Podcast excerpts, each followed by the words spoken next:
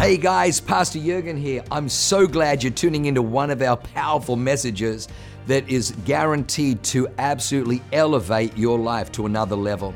At Awaken, we only want to preach fresh, real, powerful to help you grow stronger in your walk with God, develop your faith so you can take more territory. I'm praying that God blesses you and enriches your soul as you listen to this amazing word from God. God bless you. Heavenly Father, open our eyes, open our ears, open our minds, and open our hearts to see, hear, understand, and believe all that you have for us today. I pray that your Spirit would carry your word to your people today to reveal the heart of the Father and a fresh revelation of the Son, so that out of our hearts would flow rivers of living water that would be used to heal others, leading them home to the Father's house, and together we would heal a city heal a state, heal a nation, and heal the world in Jesus' name. Amen. You guys can be seated. So sometimes when I preach, people will ask me to share my slides with them. They don't realize that that's actually a huge undertaking, that there's like hundreds of megabytes of graphic files that are not easy just to text somebody. So, when I saw Pastor Jim Garlow preached, he gave his notes to the congregation, and I thought, oh my gosh, this is gonna save so many awkward conversations and also help people to engage with the message. So if you want my notes, there's a lot of scripture in this message. Just text Pastor Morgan's notes to 55525 and then forget about it. So you can just engage today. All right, so come with me in your Bibles to the very beginning of the Bible, Genesis 1 1. If you're confused uh, or don't know if you're in the right place, it literally starts with in the beginning. So, Genesis 1 1, in the beginning, God created the heavens and the earth. And the word for God in that scripture is Elohim. Elohim is a generic word for God. It speaks to God's position, it does not speak to his personhood. Elohim is like, uh, like a title. Like you could call me pastor, or you could call, you could say uh, teacher, or congressman, or something like that. They're all titles but it's not a relation, it's a position. It would be weird if my kids came home when I'm coming home from work at the end of the day, tired, and ran up to me and threw their arms around my leg and said, Pastor, yeah. Pastor, Pastor.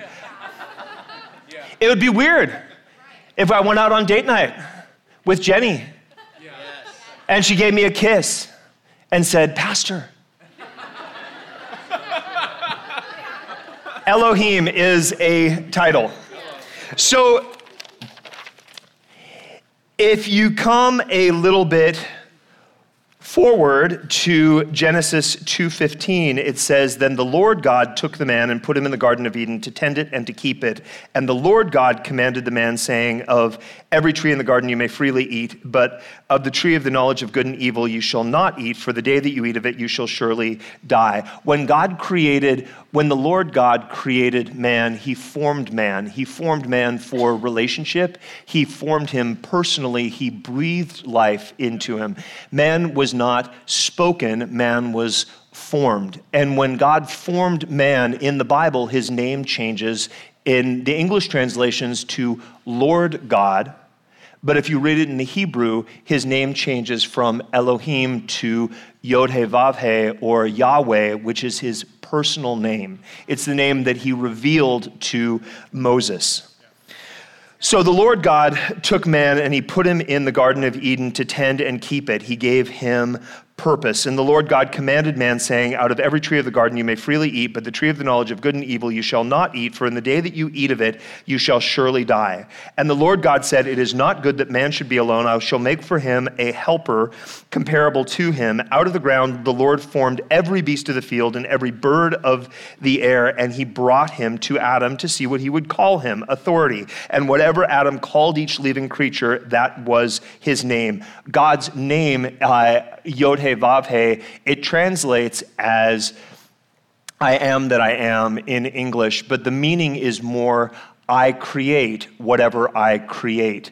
God's name, in his name, in his personhood, is creation. We are his inheritance, we have a creative call on our lives. Adam was called to create. It's like take your son to work day. He gave him real authority to speak the names, and whatever Adam spoke, they became. You following me? So Adam gave names to all the cattle and to the birds of the air and to every beast of the field. But for Adam, there was not found to be a helper comparable to him. In Luke 3:38, Luke has the revelation that Adam was created as a son.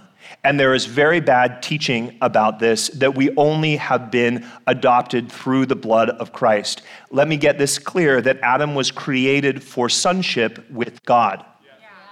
The serpent deceived him, and we'll get to this in a minute, to believing that he was no longer worthy to be called a son. But in, uh, in, uh, in Luke 3:38, it says the son of Enosh, the son of Adam, or the son of Seth, who was the son of Adam, who was the son of God.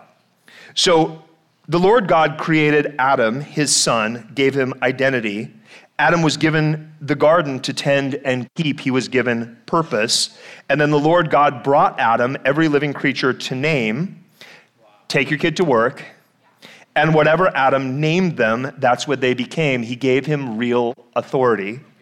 And then the Lord God created Eve for Adam. When all three of those things are present, there is joy in community. When there's a healed heart where a spirit that brings purpose can rest, community naturally flows out of that. So he brought Eve in as community. So forward to Genesis 3 1. Now the serpent was more cunning than any beast of the field which the Lord God had made. Little side note, it doesn't say that the serpent was more cunning than any other beast of the field that the Lord God had made. The serpent wasn't formed by God like the beasts of the field were, like Adam and Eve were. He was a spoken being. He is a fallen angel. The angels were spoken the angels weren't created for relationship, they were created for another purpose. But he was kicked out of heaven and fallen and took the form of a serpent, and he was more cunning than any of the creatures that God had formed. And he said to the woman, Has God said? Up to this point, God's name had been Yahweh Elohim. The serpent didn't know God personally, he only knew him positionally. And he said, Did God, Has God indeed said, You shall not eat of every tree of the garden? And the woman said to the serpent, No, no, no, no, no, no. You don't have it right. We can eat of any tree of the garden, but the fruit in the tree which is in the midst of the garden, God has said, You shall not eat it, nor shall you touch it, lest you die. Then the serpent said to the woman, You will not surely die, for God knows that in the day you eat of it, your eyes will be opened, and you will be like God, knowing good and evil. So when the woman saw that the tree was good for food, and it was pleasant to the eyes, and a tree desirable to make one wise, she took of the fruit and it ate, and she ate. And he also gave it to her husband with her, and he ate. Then both of their eyes were opened, and they knew that they were naked, and they sewed fig leaves together and made themselves coverings. And then they heard the sound of the Lord God walking in the garden in the cool of the day. God would come to them in the late afternoon like a good father comes home in the late afternoon and spends time with his kids. That was the time of the day that God would spend, the Lord God would spend with them. But Adam said to his wife, They hid themselves from the presence of the Lord God among the trees of the garden. And then the Lord God called to Adam and said, Where are you? The Lord God knew where Adam was, but Adam had lost his sense of place. The serpent only knew God positionally, not personally, and only cared about power, not relationship. The serpent wanted to destroy Adam and Eve's intimacy with the Lord God. So when he planted seeds of doubt in Eve's, Eve's, mind, he referred to God, his positional title, Elohim, not his personal name, Yahweh. But as soon as that seed of doubt took hold in Eve's mind, Eve changed her language and started to refer to the only one, the one she had only known as Yahweh. She started to call him Elohim. Before the serpent came on the scene, Adam and Eve would look at the tree of the knowledge of good and evil in the center of the garden, and they would see God's love, God's care, God's protection. when the serpent sowed that seed of doubt, that love and protection, they saw it as God's insecurity and God's control. And they started to question whether or not God was good. In July 2019, I preached a message called Cops and Fathers. And the premise of the message is that God is a loving father, not an officer of the law. And God kept bringing me back to Genesis 3:22 while I was preparing for the message, but Genesis 3:22 and 23 are where Adam and Eve get expelled from the garden. And it was a very con- inconvenient scripture to be brought back to when I'm trying to reveal God as a loving father. And it really convicted me because I wanted to cut it out of my message. I knew that this was the central thing that he was bringing me to, but I did all of my slides, all of my notes, and I'm like, la, la, la, la, la, la, la, la, la, Holy Spirit, I'm just going to do this. And then it came time for me to preach. And on the day that I was delivering this message, it was the old 5 p.m. service at Balboa. I was so jacked up internally because I felt like I was editing scripture and I was trying to kick the Holy Spirit out of my message. And so I stayed from the morning service all the way through till the afternoon because I knew that God needed to do a work in my heart. And worship was practicing, it was loud inside, and so I went out of my, in, in my car to pray. And I kid you not, I got on my knees in my car, and I have a sedan. It was awkward, but I was having a moment. and I prayed. I said, God, I know that you are good. But if you're the same yesterday, today, and forever, and that you long for hearts to be restored, to be reunited, that you want us to be reunited, you don't want us to be punished, why would you punish them like that? And as clear as I have ever heard the Holy Spirit, I felt him say it wasn't punishment, it was protection.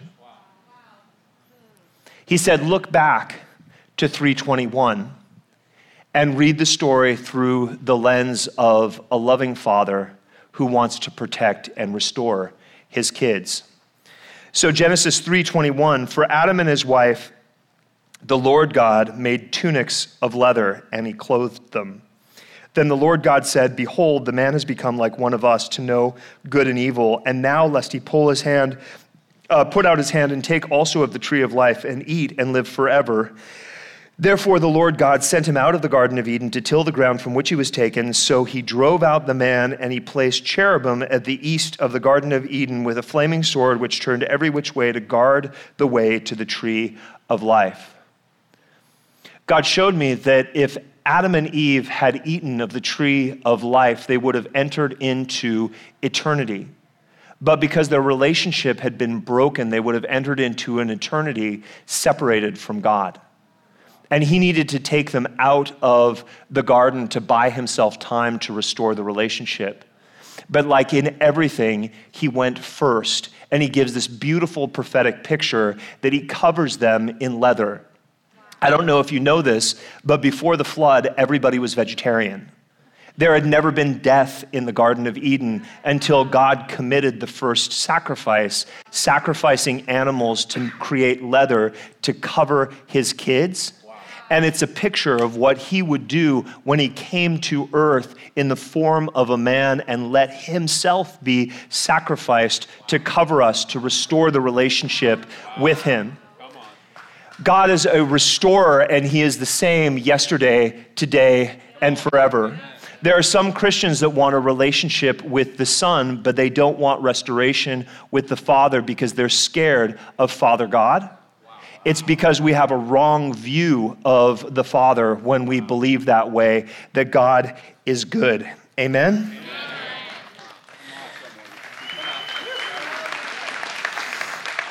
So Adam was formed by the hand of God as a son, not a servant. When the serpent deceived Adam and Eve into believing that God was insecure and trying to control them, it disfigured their hearts, and the spirit of rejection that was on the devil was transferred to Adam and Eve. Instead of believing that they were a son and daughter of God, they believed that they had been rejected. Just as Lucifer had been rejected from heaven, they took on an orphaned spirit, a broken heart, even though in reality the Lord's God, God's heart heart had never changed towards them. They had not been orphaned by God, but had been deceived by the serpent into believing that they were no longer worthy to be called son and daughter. The same spirit has been passed down generationally to us. When we feel like we can no longer trust the Father God, our interpretation of His Word and His character is tainted with unhealthy fear of His presence and a distrust of His promises. We deal with fear by hiding or pushing it deep down inside our spirit. And since we don't allow the Father to remove the fear, we struggle to handle it on our own.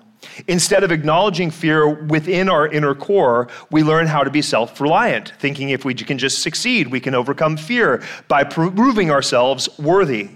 If we begin to succeed a little, this self reliant attitude gets escalated to pride, and then pride gives way to arrogance. If we fail, which all of us do, Anybody else? Yes, okay. If we fail, which we are prone to do when we work outside the will of God, we cope with our fear through outbursts of anger, or we do the opposite and turn that emotion inward and retreat within ourselves. We might use anger to hide our fears and assert control because we believe the world will unravel if we do nothing. We feel constantly pressured to fix everything on our own, and we may retreat because we're afraid to deal with the real situation at hand because it might hurt too much. We may begin to numb ourselves or distract ourselves with people, passions, possessions, positions, or performance. This is where we create idols out of these roles that we play in life, where addictions come in, that they're just numbing out the pain of separation from the Father. When we're driven by performance, seeing God as a taskmaster rather than a father, when we carry an orphan spirit, we misinterpret God's laws as restrictions rather than guideposts to freedom, a rich inheritance of real wisdom from a loving dad. Anyone know what the third commandment is? Anybody? Anybody? Okay, it'll come up on screen in just a second. So, commandment number three you shall not take the name of the Lord your God in vain. So the word for vain is shav. Shav means empty, worthless, futile, false. It is a word that means destruction, emptiness, isolation. It is awful, but it's worthless, meaningless, devoid of value. When God revealed his name to Moses in the burning bush, Moses said to God in Exodus 3:13, "Indeed, when I come to the children of Israel and say to them, the God of your fathers has sent me to you, and they say, "What's his name?" What should I say to them? Keep in mind, bush is burning and not consumed, and it has a voice emitting from it. And God said to Moses, Yod He Vav I am who I am, I create I, am, I, I, I create whatever I create. And then God said, Thus you shall say to the children of Israel, I am has sent me to you. So God's name is I am, and you know, a son carries his father's name. He's his father's name sake. And I wonder if a loving father who wants to guide his kids into understanding their identity might care a little bit more about what we put our I am to. Yes. Wants to, wanting to keep us from putting our I am to something is, that is worthless, devoid of meaning, or less than we truly are. I wonder if God cares more about that than if we inadvertently said, Jesus Christ, or, oh my God, in an irreverent manner. I believe that that's more important to God because in the Bible, Genesis, in Genesis, it says that God made man in his image. Genesis 1:27, God created man in his own image. In the image of God, he created them, male and female, he created them. 1 Corinthians 6 19 says, Have you forgotten that your body is now the sacred temple of the Spirit of holiness who lives in you? You don't belong to yourself any longer, for the gift of God, the Holy Spirit, lives inside your sanctuary. You know, the, a glove is made in the image of a hand because it's meant to hold a hand perfectly. If you've ever worn a well made leather glove, it fits your hand perfectly, hence the phrase fits like a glove. If you were to take that beautiful pair of leather gloves and inadvertently maybe leave them in a pocket while you were washing your jeans and they went through the wash and then went through the dryer, they would come out looking like this twisted, deformed, unable to carry the image of what they were meant to be filled with. When we carry an orphan spirit from a wrong belief about God, our hearts become like that twisted, deformed glove. And there are some people that have sat in church for a very long time singing all about Jesus, but never being restored to the Father. And when we're not restored to the Father, his spirit can't come and land on us. And so that promise of living water flowing out of our hearts doesn't happen. And we can go through the motions and come forward and pray that the Holy Spirit would fall on us. But the Holy Spirit needs a landing place, and that landing place comes, I'll get to it in a minute, when the relationship between Son and Father is restored. God does heart surgery on us and restores our broken hearts with a new heart where life can come and live. Amen? Amen? All right, so when relationship with the Father and Son is broken in our hearts, we become spiritual orphans. Our inheritance begins with identity. And your inheritance is your identity. Your I am establishes your inheritance. When you say that you are less than a child of God, when you put your I am to things that are worthless and devoid of meaning, you squander your inheritance. God does not want you to squander your spiritual inheritance. You were created as children of the Most High God, residents of heaven. We are but sojourners here on this earth earth. Our home is heaven, and God is our Father. And when we're restored in relationship, we start to be restored in authority. And when we're restored in authority, we start to walk with purpose, that relationship is fully restored. God does not want you believing a lie that is vain, empty, worthless. He wants you to be His child. He wants you to get a revelation that He is your Father and you are His child, that you walk with His name that in Job 15:31 it says let him not trust in emptiness for emptiness will be his payment when you put your I am to something that is empty, when you trust in something that is less than what he calls you to be, you and you wonder, why is my life empty and devoid of meaning? Job 15, 31. Nobody take that as their life verse. English is a is a um, identity-based language. My first language was French, and in French and all the Latin based languages, you don't say, I am hungry. You say, I have hunger. You don't say, I am thirsty. You say, I have thirst. If you have something, it's easy to release something. It's a lot easier to release something you have than try to change who you are. People think that they are going to find hope and happiness in taking on an identity that is less than a child of God. And let me tell you that that is not a freedom, that is a chain of bondage to this world. You will never be spiritually free when you put your I am to something that is less than your true identity as a child of God. Amen? So, blinded by a wrong view of the Father, instead of seeing commandments as coming from the heart of a loving, wise God, we can see them as restrictions. The laws of God are seen as restrictions instead of signposts which would lead to a blessed life. And when the way that the way we see God has been twisted by a broken, orphaned heart, there are only two ways that you'll end up either a rebel or a zealot. Wow. That you'll either become religious or you'll step into rebellion. But either of those things are evidence of wanting to keep control and feeling out of control because you don't have a relationship with your father who gives you a sense of identity, gives you authority, and gives you purpose. Amen. And there's no story that illustrates this better in the Bible than the parable of the lost sons. In that story, there is a rebel and there's a religious son.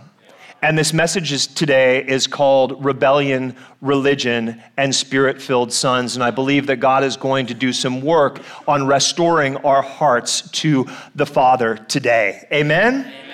So, in this story, and I'm going to paraphrase for the sake of time, but if you want to go to Luke 15, 11 through 32, or just download my notes, you're welcome to follow along. But I'm going to give you the paraphrased version and give you uh, give you my best to, to, bring do the story justice. But there's the story takes place. It opens up at a dinner table where a father and his two sons are gathered for dinner, and the youngest son says to his father, "Look, I know that you've got some money, and I know some of it is coming to me. So I'm going to get an inheritance eventually. But I actually think I'm wiser than you, so I would like my inheritance early so I can spend it in the way that I see fit and enjoy it while I'm young. And the father, which is shocking because that would be the most dishonoring thing that a son in biblical times could say to his father at his father's table, at his father's house of I want to live as if you were dead, give me my money. The father actually says, okay. And he sells the goods that would be due to that son as an inheritance, and he gives the money to his son. And if his son were living in Southern California today, he would go off to Vegas and get a penthouse at Vegas City Center and get a bunch of hookers and blow and have a party. It's not a good party. I am not promoting prostitution or cocaine, but I'm just saying it's the story. It's biblical. You can look at it. Maybe not the cocaine part, but he's partying in the way that they would party in, you know, 32 AD. So. Once the drugs ran out, once the prodigal living ran out, the Prostitutes went home, his fast friends abandoned him, and a famine came on the land, and he sold himself into indentured servitude to a pig farmer.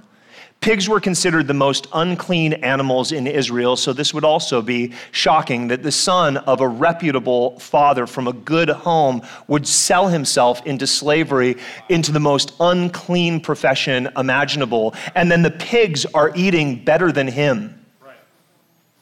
So he comes to himself. He has a revelation of his father, but it's still twisted by an orphaned heart.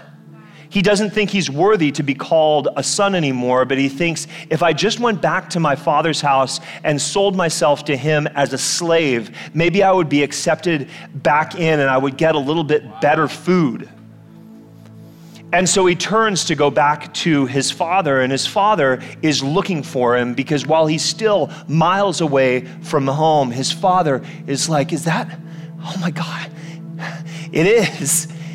And he runs to his son and he falls on him and he kisses him and he hugs him. He's not afraid to touch the uncleanness that his son carries. He's just so happy that his son's coming home. And then he calls to his servants and says, Bring my best robe.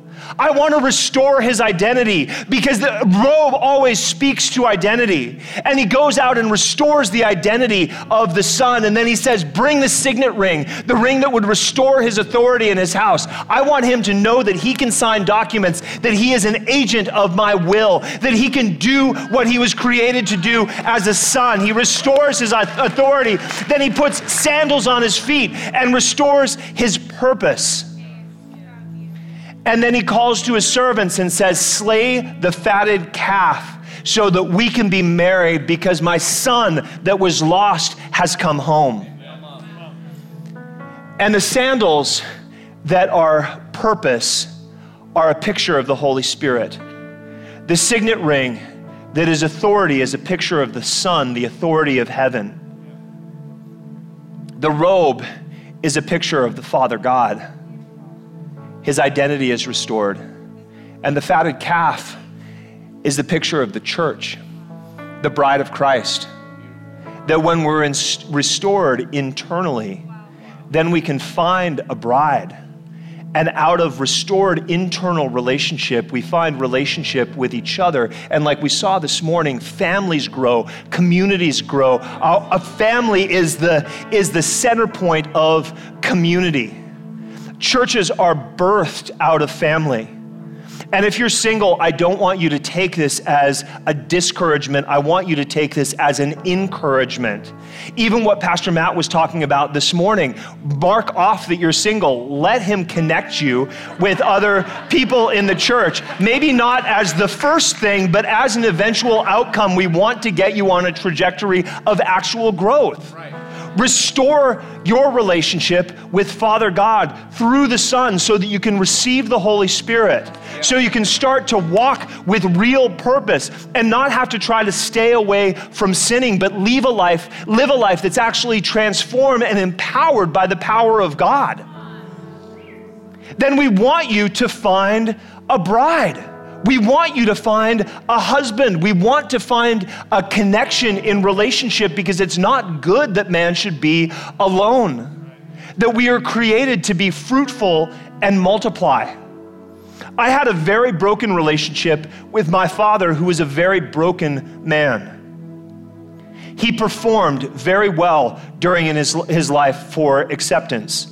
He was orphaned by his parents. His parents died in prison for forgery. They forged French francs in the 1940s and they died in prison. He was raised by his aunt.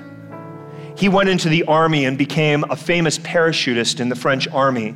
And when he was released from serving in the army, he took the money that he was given in the army and went to Cordon Bleu, the best chefing school in the world, and graduated top of his class in Cordon Bleu. Went to go work as a sous chef at Chez Maxime, the most famous restaurant in the world at the time in Paris and he was a celebrated chef there and thought, I'm going to bring the best French cuisine to Canada. And so he came to Vancouver and he met my mom, who was beautiful. Got married, opened a restaurant. They received their first Michelin star. He thought, if I can do it here, I can bring this back to France. So they bought a house and a restaurant on the Bay of Saint Tropez in the south of France, the place where all of the celebrities would go in the 70s, partying, partying on yachts during the Cannes Film Festival. And he brought his restaurant there, and they had a three Michelin star rated restaurant in the Bay of Saint Tropez. Beautiful wife, beautiful son, beautiful family. But he found his identity in that. He found his identity in performance. And his performance stretched him so thin that he turned to alcohol and became an emotionally abusive alcoholic. And then alcohol took his marriage, took his family, took his business, and eventually took his life. But when I was a little kid and my parents were going through their divorce, my father could only see me with a court appointed supervisor, and he tapped out. I think because his pride couldn't stand it he had created a vision for himself and all of these idols, which, though good, are less than what God had called him to. That he had an orphaned heart and he passed that on to me. I was a great soccer player. I was a great swimmer, and I would bring my trophies. I would bring my little swimming badges to my dad just to say, like, look at me, acknowledge me, notice me. I'm, I'm your son. I, I want your praise. And all I could ever get from him is Morgan, your mother, she ruined my life, huh? Morgan, you know, your mother, she is so good looking. Morgan, you are like your mother, you know. But Morgan, I have nothing for you, you know. Your mother took everything from me. Morgan, you know, I love you, but I hate your mother. You know, let's not talk about your mother. But you know, Morgan, your mother, you know, it was just on and on and on and on. I'm like, Dad, hey, I'm alive over here, please. And I think about how that affected my life. And some of you heard me preach a message about how it flowed into other areas of my life where I'm striving to perform and allowing things that should not have happened to me to happen to me so that I wouldn't be rejected, fearing rejection so much that I just felt like I needed to perform to be accepted. And in my career, I advanced rapidly. I was a, I work in branding, and I was an art director by the time I was 21. I was cre- a creative director by the time I was 23. And like Joe was talking about, I also experienced a ton of anxiety. I was on a, a trip to New York for work where I'm trying to expand this line of a company that I was the chief creative officer of, and I'm walking through Times Square, and I had a massive panic attack that I thought was going to end my life. And it was actually the thing that ultimately brought me to God. It started that slow journey of restoration because I realized that no matter how things good things looked on the outside, that there was more. And sometimes it just starts with that question Is there more? And sometimes that, that question needs to be met with community of people that are encouraging and speaking life into you and not just giving you worldly answers, but giving you supernatural wisdom. There's a story that God brought me to recently, and we tell it in Hero, the rock musical, and it's a story that's told in all four Gospels. It's the story of Mary Magdalene and her alabaster jar of oil. And I'd seen this played out on the stage. I played Jesus for seven years in Hero, and I'd said these lines over and over again. But God prompted me to look at all four of the gospel retellings of this story. Because if you put those four sets of scripture up next to each other, they reveal details that you don't see by just reading one. And what I saw was that this dinner party took place in the house of a Pharisee named Simon. But two of the gospel accounts say that Simon was a leper. They call him Simon the leper, not Simon the Pharisee. In John's account, it reveals that Simon was the father of Judas Iscariot. So I can imagine how this dinner party set up. And you've got Lazarus, and you've got Martha, and you've got Mary all there. By the way, picture of a dysfunctional family. Lazarus had left his father's home, which was not something that you did in those times, to go find his fortune in the city. Mary had gone into prostitution. And like a lot of children that grow up in dysfunctional homes, Martha settled into codependency, the controlling, fixing, obsessing, people pleasing, chaos creating, and secretly resenting her siblings uh, person that she was. So, of course, she's at this dinner party serving there's people that are around that are marveling at Lazarus, who's been recently raised from the dead. And Mary gets very emotional and goes and grabs this alabaster jar that's probably worth about 10 grand. It's the most valuable possession that she has. And she breaks it open and starts anointing Jesus while she's crying and washing him with her tears and this oil and then drying the whole mess with her hair and she's on the floor. And the Pharisee, who is Judas's father, disqualifies himself from healing. I wonder if Judas said to his dad, Hey, I know you've got leprosy and you've been pretty successful in hiding it. You know, and you've been socially distancing and you've got your mask and all of that. But my, my, if I just invite my teacher to your house, if you'll just host a party, I can get I can get some of our friends to do all the work. But if you'll just have him there, I know that he'll be able to see you and heal you. Dad, what do you say? And so they invite him into this house. And Simon the Pharisee, who has disqualified himself with the religious spirit that he carries, says to himself, thinks inside his head, if this man were a real prophet, he would see the woman who's touching him, for she is a prostitute. He would see that she's unclean. And then Jesus responds to him with a parable, and then he says, Simon, do you see this woman? When I entered your house, you gave me no water for my feet, but she has washed my feet with the rain of her tears and dried them with her hair. You didn't anoint me with oil, but she has anointed me with costly oil, the most expensive possession that she has. She's anointed me for burial. You didn't even greet me with a kiss, but she has not stopped kissing me since she got here. And truly, I say to you, her sins, which were many, are forgiven for she loves much. But he who is forgiven little also loves little. Then he says to Mary, right in front of Simon and the whole group, Daughter, your sins are forgiven. Your faith has saved you. And it's such a rebuke to this religious man but I don't believe that it was meant in condemnation. I believe that from the heart of Christ, it was meant for reconciliation, that it was an invitation. Simon, you saw yourself as unclean, but I have never seen you as unclean. I know what she did, but I don't care. She's my daughter. I want to restore her. If you would only believe, you could touch me and you would be healed. But because you carry the Spirit inside of you, it's keeping you from the river of life. And then Judas comes in to defend his dad and says, Oh, this is just wasteful. This woman should be rebuked. She shouldn't be celebrated. This, this oil could have been sold for a year's wages and given to the poor. And then Jesus is like, Judas, she did the right thing.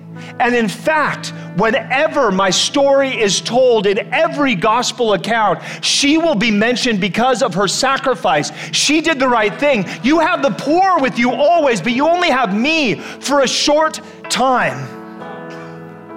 Rebukes the religious father, rebukes the religious son. The word Iscariot means dagger man.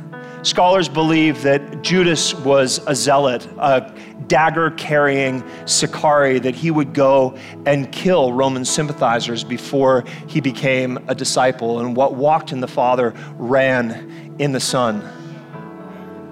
I believe that Simon could have restored Judas if he would have just believed.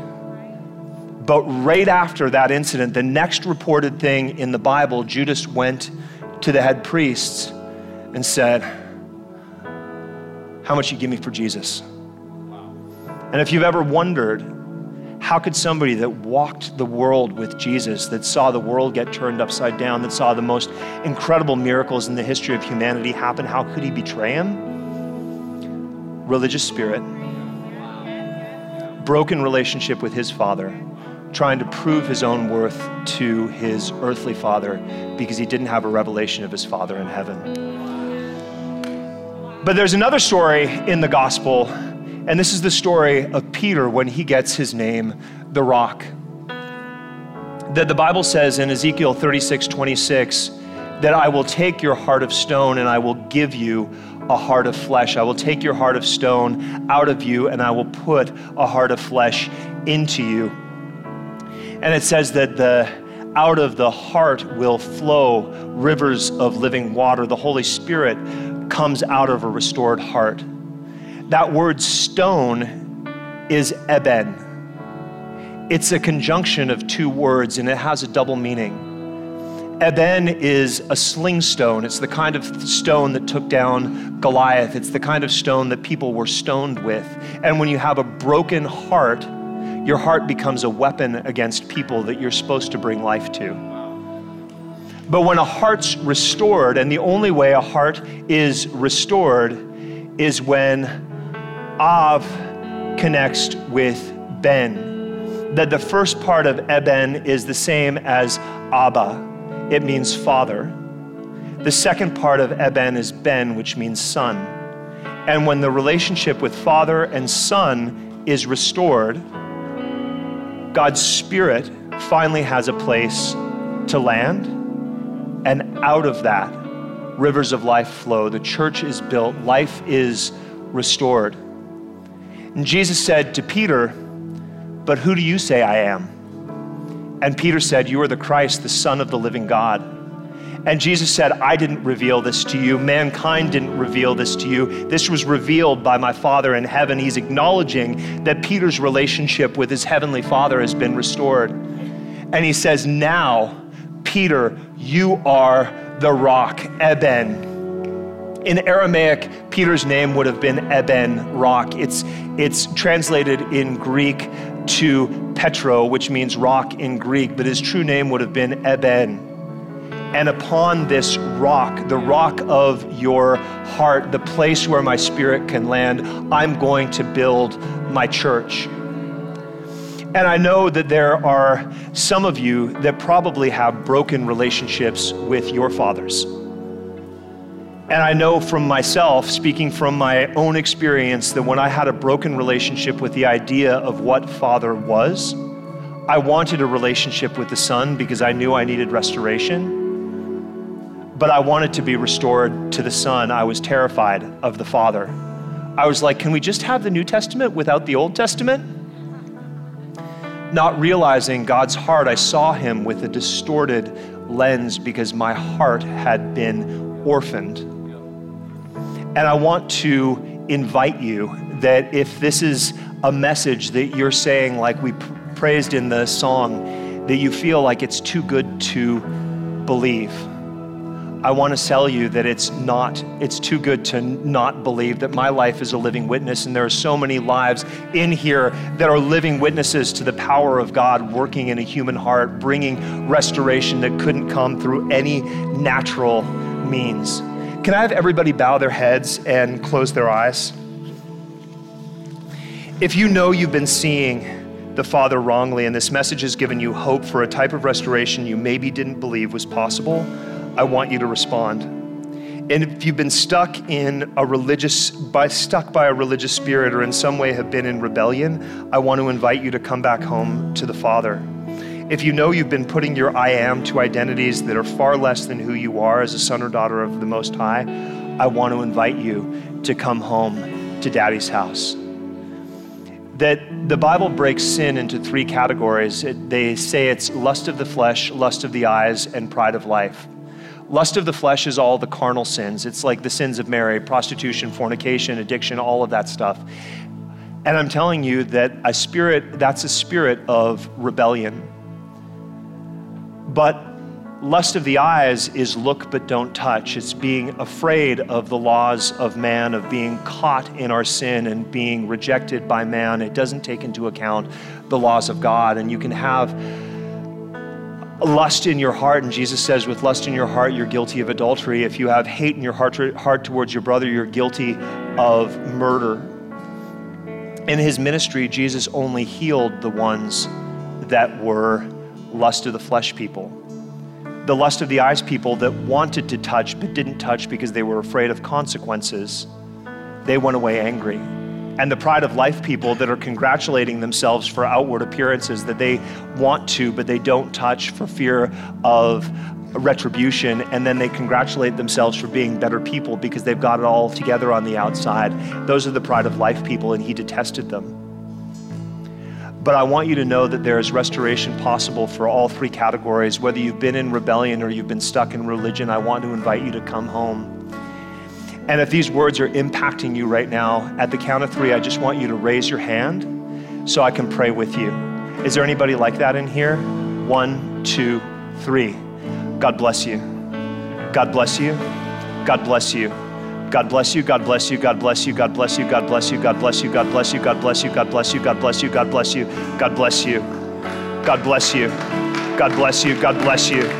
Hands going up all over the place. While every head is still bowed and every eye is still closed, there's one more category that I want to pray for. Some of you have been dishonoring your earthly fathers because you don't believe that they act honorably. And God wants to restore you to relationship with Himself, the ultimate Father, to give you a new identity as a child of heaven, a son of the one who honors. While we were still far from God, He honored us with His best, His Son and we honor our earthly fathers not because they are honorable, but because we are honorable. As a child of God, honor is our way. Honor between a father and a son creates family, and family is the bedrock of community. God, the devil wants to destroy families because he wants to kill, steal, and destroy the world. He doesn't like community. He doesn't like people. He wants to bring destruction. Singleness isn't a river of life, it's death and aloneness, and He wants to restore the singles. He wants to create healthy marriages, create healthy families, and it starts with restoring our hearts to our Father. So if there's anybody that's been far from their Father and doesn't even know how to forgive, I want to give you an opportunity today to raise your hand, and I want to pray with you. Is there anybody like that in here today? God bless you. God bless you. God bless you. God bless you. God bless you. God bless you. God bless you. God bless you. God bless you. God bless you. God bless you. God bless you. God bless you. God bless you. God bless you. God bless you. Hands going up all over the place. Now, I want everybody to join together in a prayer for everyone that raised their hands, that we get to be a community. We are the great cloud of witnesses that surround people and grow around them, in, in, encouraging them in their walk. So repeat after me Father God, I thank you that you are a good dad. God, I pray today for a fresh revelation of relationship to all of us here. God, I pray that we would begin to trust you at your word. And as relationship is restored, the Holy Spirit would land and live in our hearts in a way that would transform the world. I believe that you sent Jesus on a rescue mission to restore our relationship. I declare that I am a child of God, that heaven is my home, and that God is my Father. In Jesus' name, amen. Wow, what an amazing word. I hope you enjoyed that as much as I did. Hey, listen, for more information about our church, go to www.awakenchurch.com or subscribe to our YouTube channel if you haven't already and download our app. It is amazing. It is chock full of incredible messages, information about upcoming events, and you can even support our ministry if you feel so inclined. We loved having you with us today. We look forward to seeing you again. God bless you. Live a life that is transformative. Bye for now.